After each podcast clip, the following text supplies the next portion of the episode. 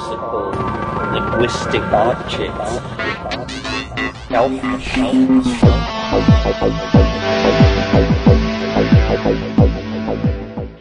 Greetings from Cyberdelic Space. This is Lorenzo, and I'm your host here in the Psychedelic Salon. And, uh, as promised, here's a short podcast that may be of some help to you should uh, you ever find yourself confronted with someone who claims that uh, MDMA, or ecstasy, or Molly, or whatever you want to call it, but pure MDMA is what I'm talking about. If somebody claims it burns holes in your brain, well, maybe this is something you ought to uh, let them listen to because, well, it doesn't as long as it's pure.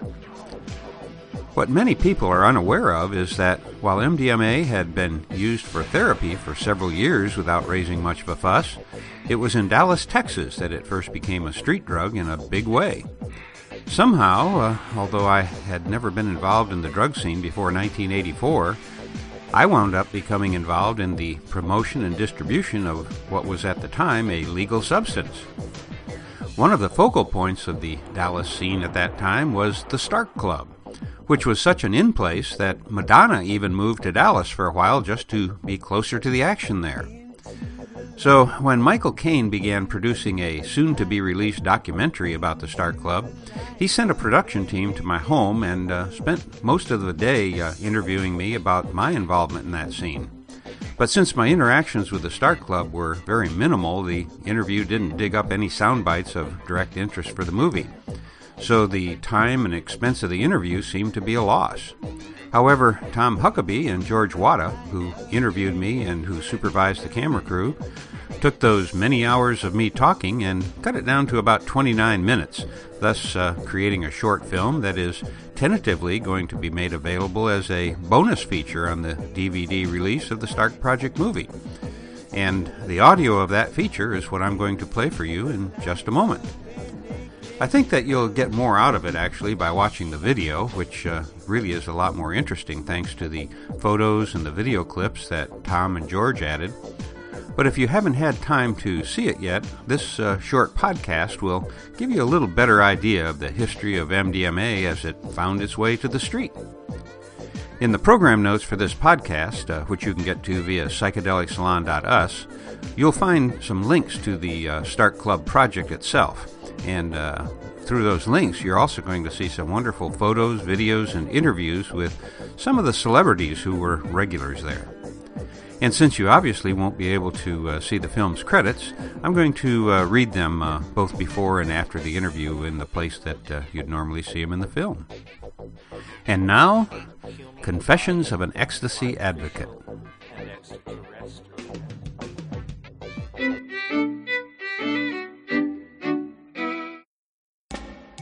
A Dog Paw production. M3 Films and the Stark Project presents Confessions of an Ecstasy Advocate, a film by Tom Huckabee and George Wada, featuring Lorenzo Hagerty. Well, I'm Lorenzo Hagerty, and uh, I was born in a small town outside of Chicago back in uh, actually 1942.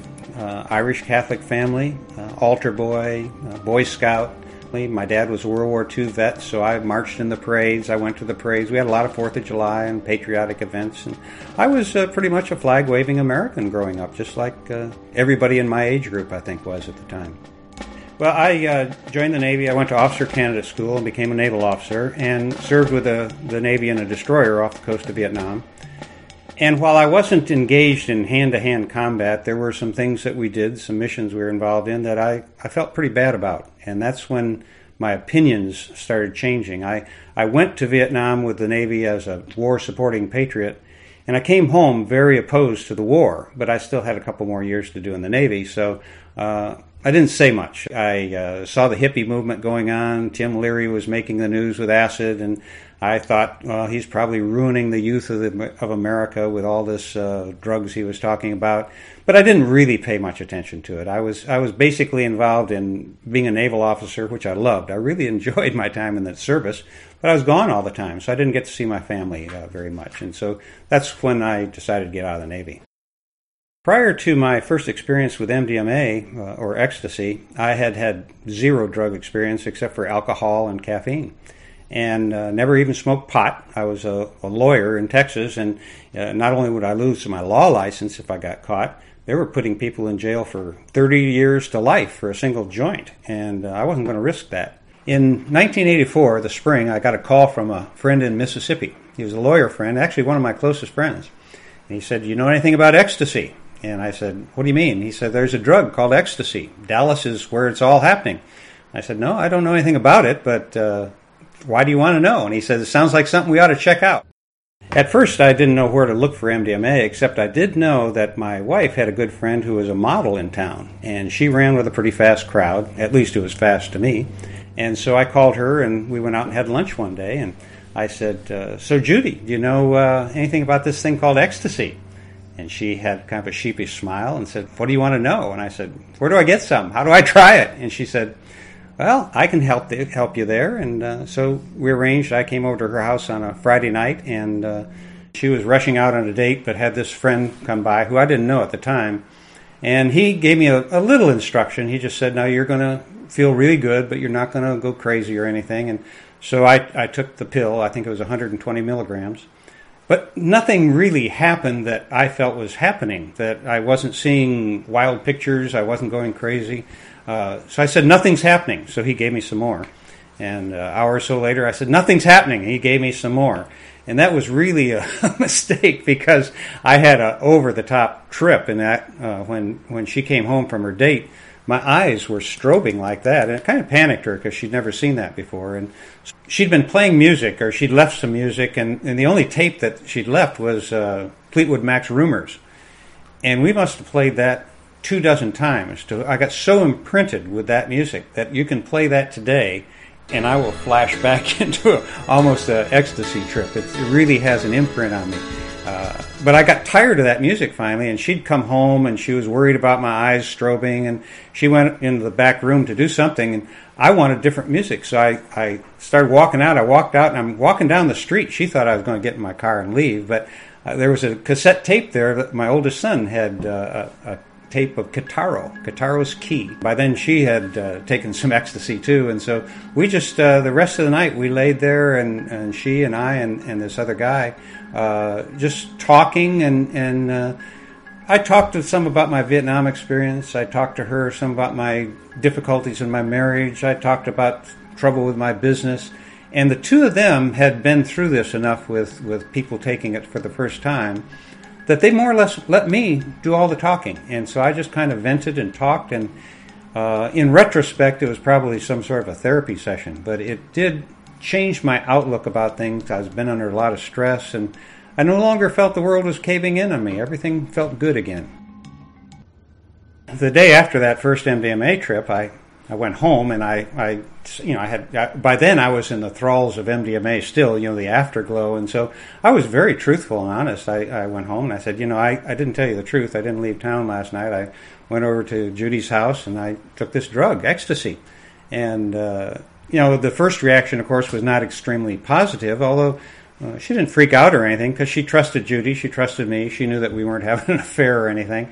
And I said, you've got to try it with us. And, and I said, maybe just you and me. And uh, a week or so later, we tried it, and it was amazing. We told each other a lot of things that were bothering us about each other. We just had a really clear and, and frank discussion about all the little things that after you've lived together for 12, 13 years start building up. And what we discovered, and, and this is something I've discovered about that substance, is it when I, I was in the state with my, my wife that I lost my fear of being completely honest with her. It was like truth serum. I could tell her anything, and since I knew she was in the same state I was in, she could accept it and not, you know, get angry at me. And that next day, after our uh, first experience together, uh, she was exactly in the same place I was in. She wanted to do it again. She thought this was really magical material. She could see with me that it was something that could actually change the world. Dallas in the mid 80s was a wild and crazy place. I mean, it was a oasis of money on the North Texas prairie. You could get money for any kind of business. Everybody's making a lot of money in real estate. I think I wound up having five cars at the time. Ecstasy just sort of was the frosting on the cake of a real exciting period in, in the, the business structure, the social structure of Dallas, because uh, while it was a buckle on the Bible Belt, there was a lot of uh, repression that, that had to come out. And it was so uh, much of a churchy town that I'd go to the Catholic church with my family on Sunday morning, but I'd go to the Baptist church in the afternoons to make uh, business deals and to be seen by the right people. Ecstasy reached a lot of church people that never really talked about it. Well, my first trip to the Stark Club was a real world changer for me. It was about a week after my first experience with ecstasy. I was really out of place. I felt out of place because everybody was dressed up wild and they were dancing and they had this chill space. It was real cold down this pit and and uh, the the restrooms were men and women co-ed and you know my little uh, Republican conservative mind was totally blown. But it was the first time in my life that I thought this stuff is for real. It's not just in the movies and. There are some people in this world having a great time, and I'm not one of them. I need to become one of them. You know, I never consciously sat down and thought, I'm going to be a drug dealer, I'm going to sell drugs. Uh, I wound up being a distributor sort of by accident because I was so evangelical about it. I was telling all my friends. And at first, you know, I'd, I'd, get some from my friend and sell it to my friends for the same price I was paying for. In fact, my friend in Mississippi, I sent him some, and his first response was, "Send me 50 more." Had some other friends that wanted some, so I said, "Well, I need 100 this time." And that's when she said, You know, I need to connect you with somebody that uh, can give you a discount for quantities. I said, "Oh, that's a good deal." And you know, I was a businessman, so uh, I got uh, a uh, hundred, and I got a, a, nice discount. But I decided to keep selling them at the price they were going for. I think it was twenty dollars a, a, hit at the time. So a little money started coming in, and then my friends wanted more and more. And pretty soon, I was ordering several hundreds, and you know, multiple hundreds, and the discounts got deeper. And so Well, the first time I met Thomas Crown, I was taken over to his apartment, uh, I guess more or less to have him check me out. And uh, we had a nice conversation. I picked up a few vials of 100, a few bottles of 100, and uh, went back a couple times, but I was coming back and forth pretty rapidly. And uh, I remember when I first realized the scope of what was going on was the day he trusted me enough, uh, and we went down to the apparel mart and carried a big sample case, like a carpet salesman's sample case.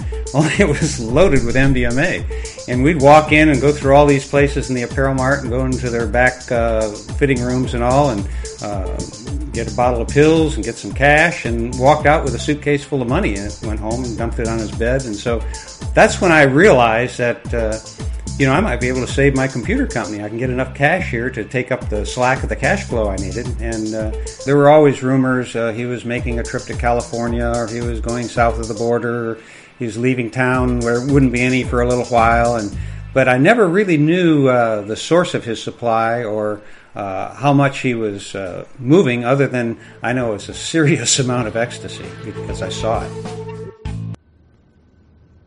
even though we knew it was legal, we had an inkling that this wouldn't always be the case. So, right from the very beginning in our distribution network, treated it as if it was illegal.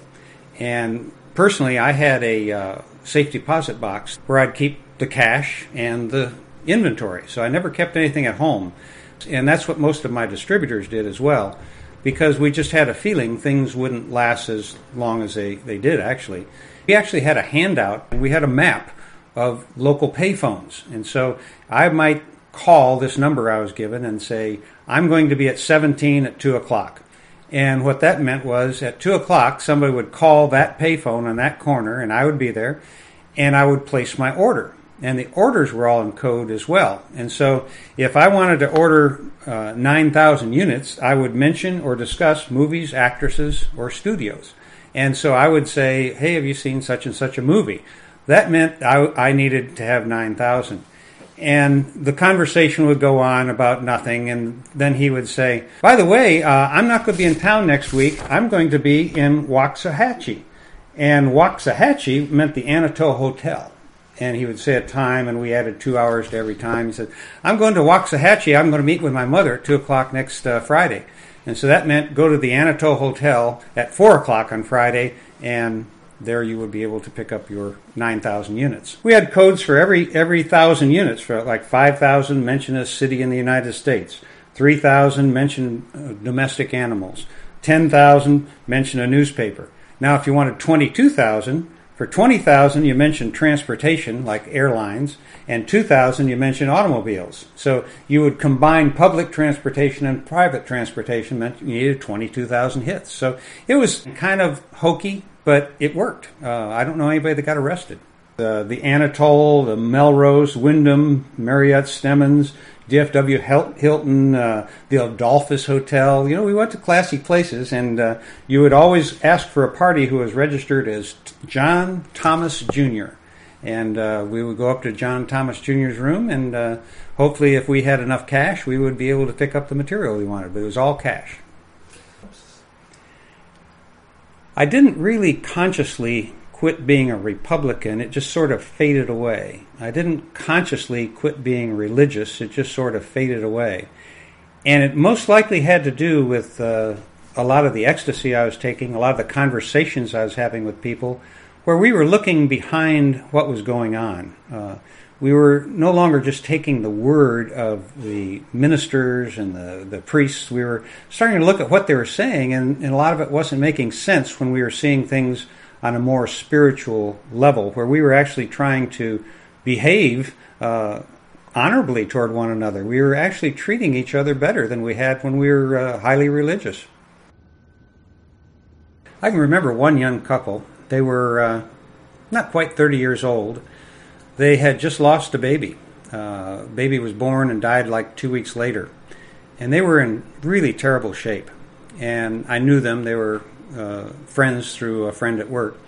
And so I went over and talked to them and took them on their first ecstasy trip and I saw such, and I'm not a therapist. I was just sitting there to give them confidence that the, nothing would go wrong, and I'd answer the door if somebody came.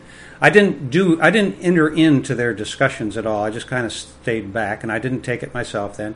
But I saw the two of them go through such a healing experience over the loss of their little baby that I, I from then on, I, I became even more fervent about seeing that everybody could have access to this because it, it seemed to really, on its own, with the two of them, solve a lot of problems. So one day I decided to really see what this stuff would do.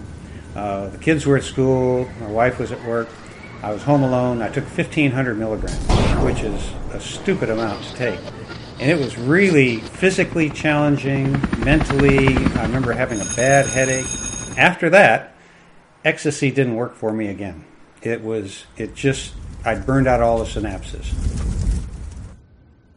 You know, during all the time that I was really actively selling and, and moving a lot of product, I never once felt like I was a criminal or an outlaw. I felt more like Robin Hood. I felt like I was doing something really good for people you know, there's a lot of laws I just don't agree with, and so uh, I don't follow laws in Iran. I don't follow a lot of laws in the United States. You know, I know a lot of people speed, a lot of people cheat on their taxes.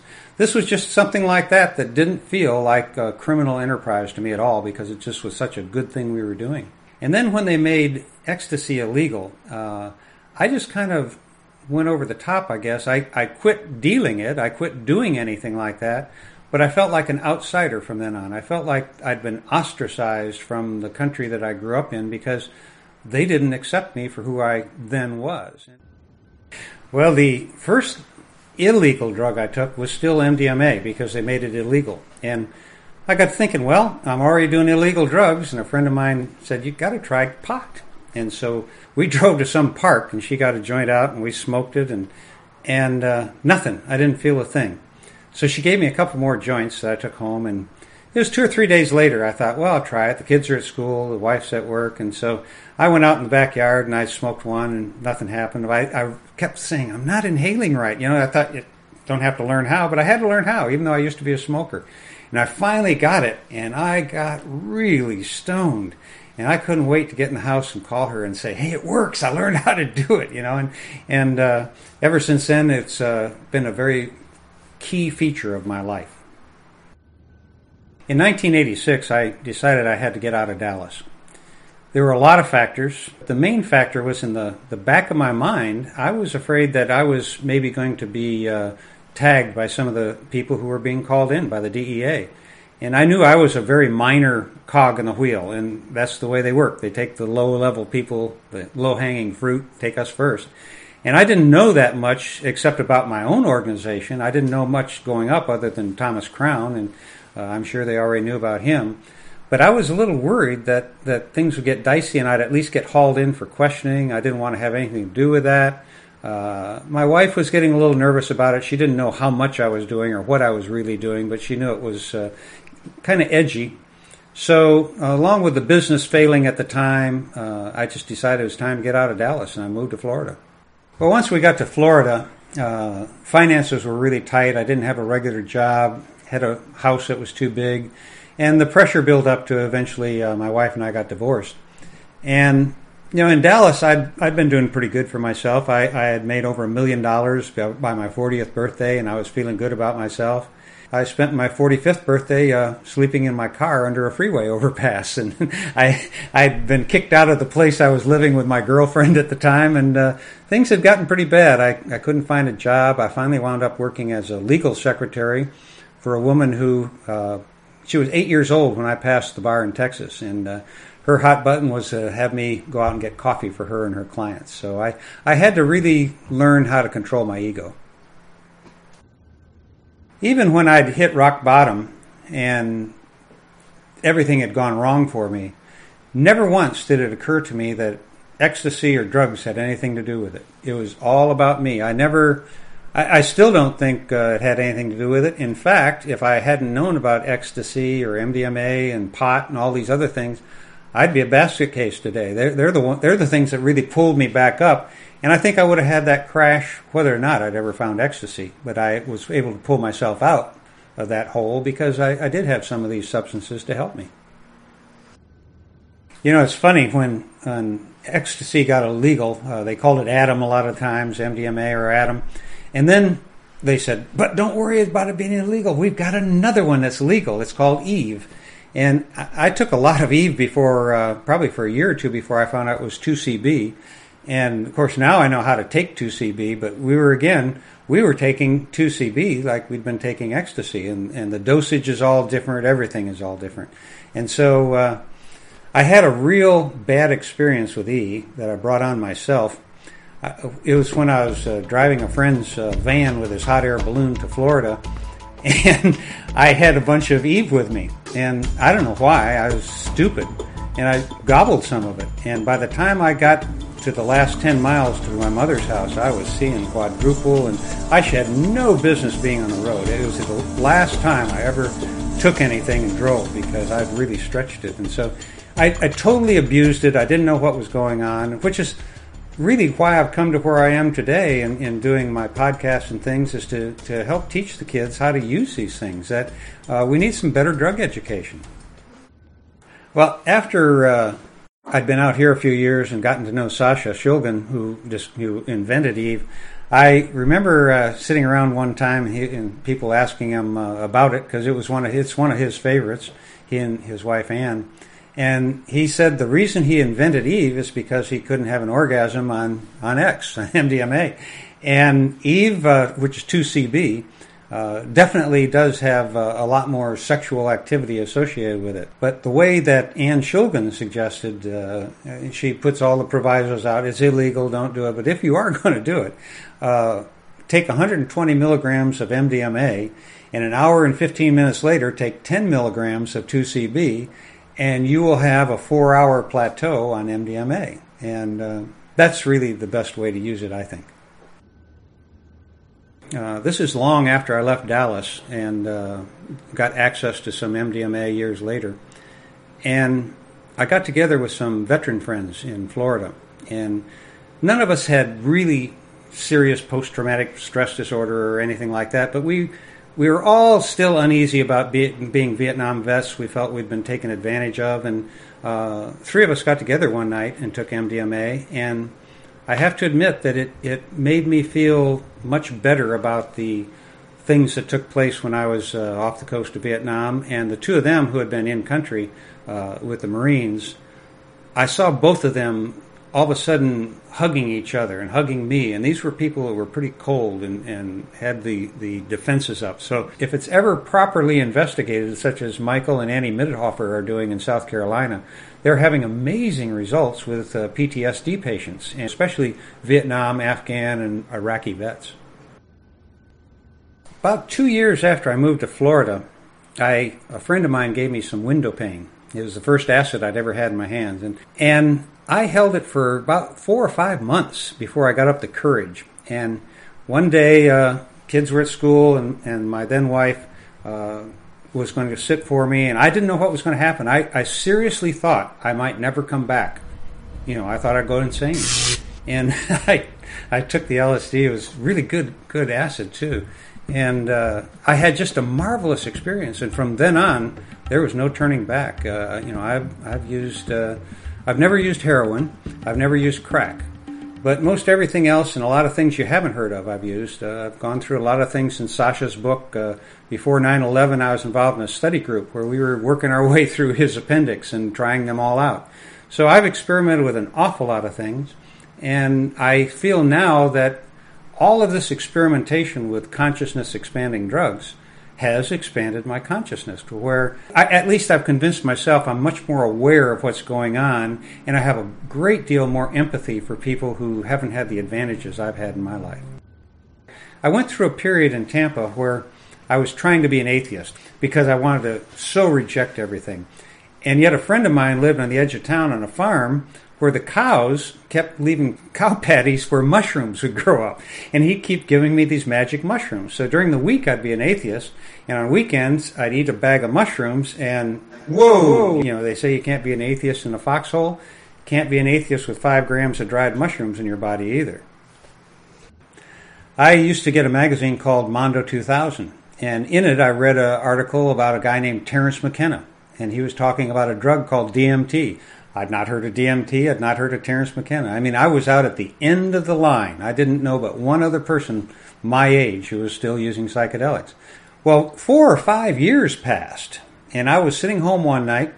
Uh, at the time, we were starting to work from home, so I was downloading a huge file over a 300 baud dial up modem, and I didn't have much to do, and the junk mail was there. I started looking through it, and there was a uh, flyer from this New Age watering hole up in Rhinebeck, New York, called uh, Omega Institute. And lo and behold, this guy McKenna was giving a workshop there.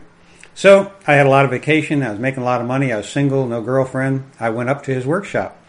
And like the one of the very first things he told me when I was talking, he says, You ought to go to Palenque.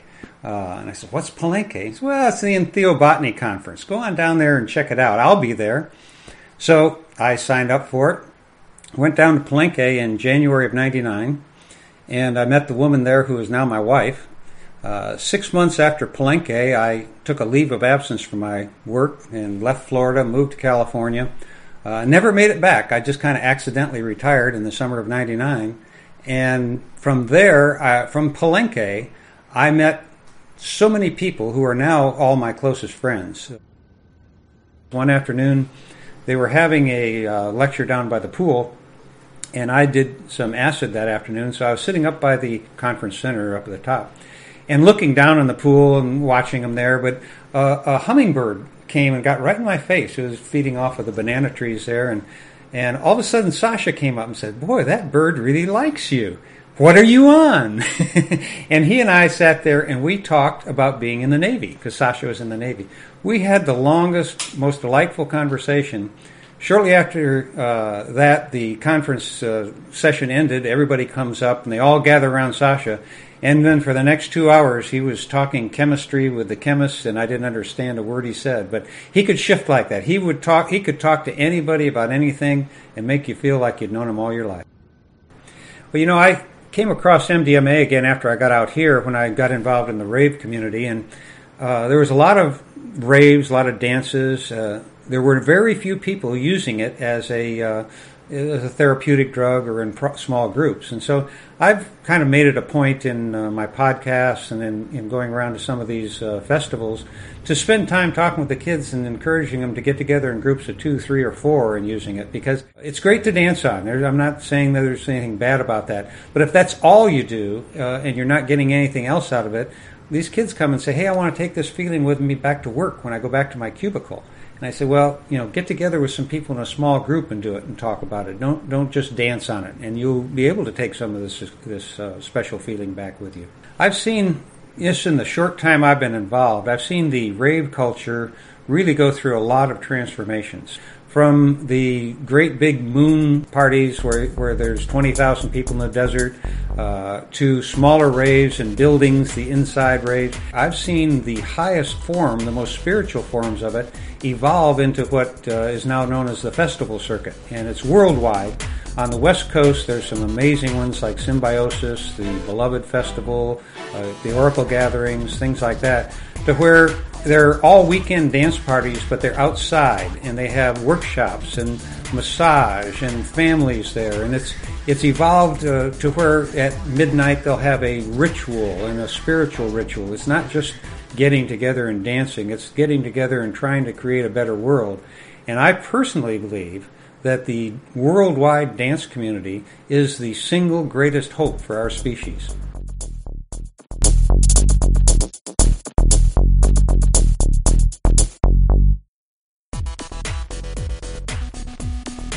Directed by Tom Huckabee.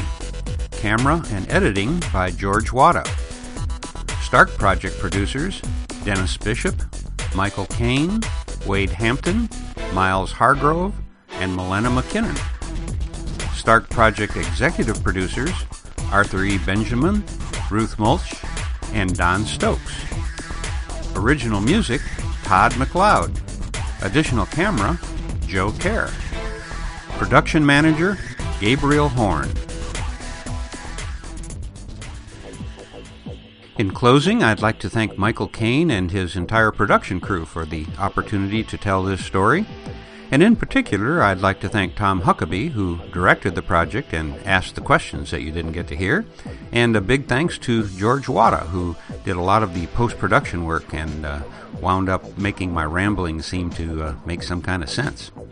And if you happen to be in the market for a boutique film of your own, I'll post the contact information for Tom and George in the program notes for this podcast. And for now, this is Lorenzo signing off from Cyberdelic Space. Be well, my friends.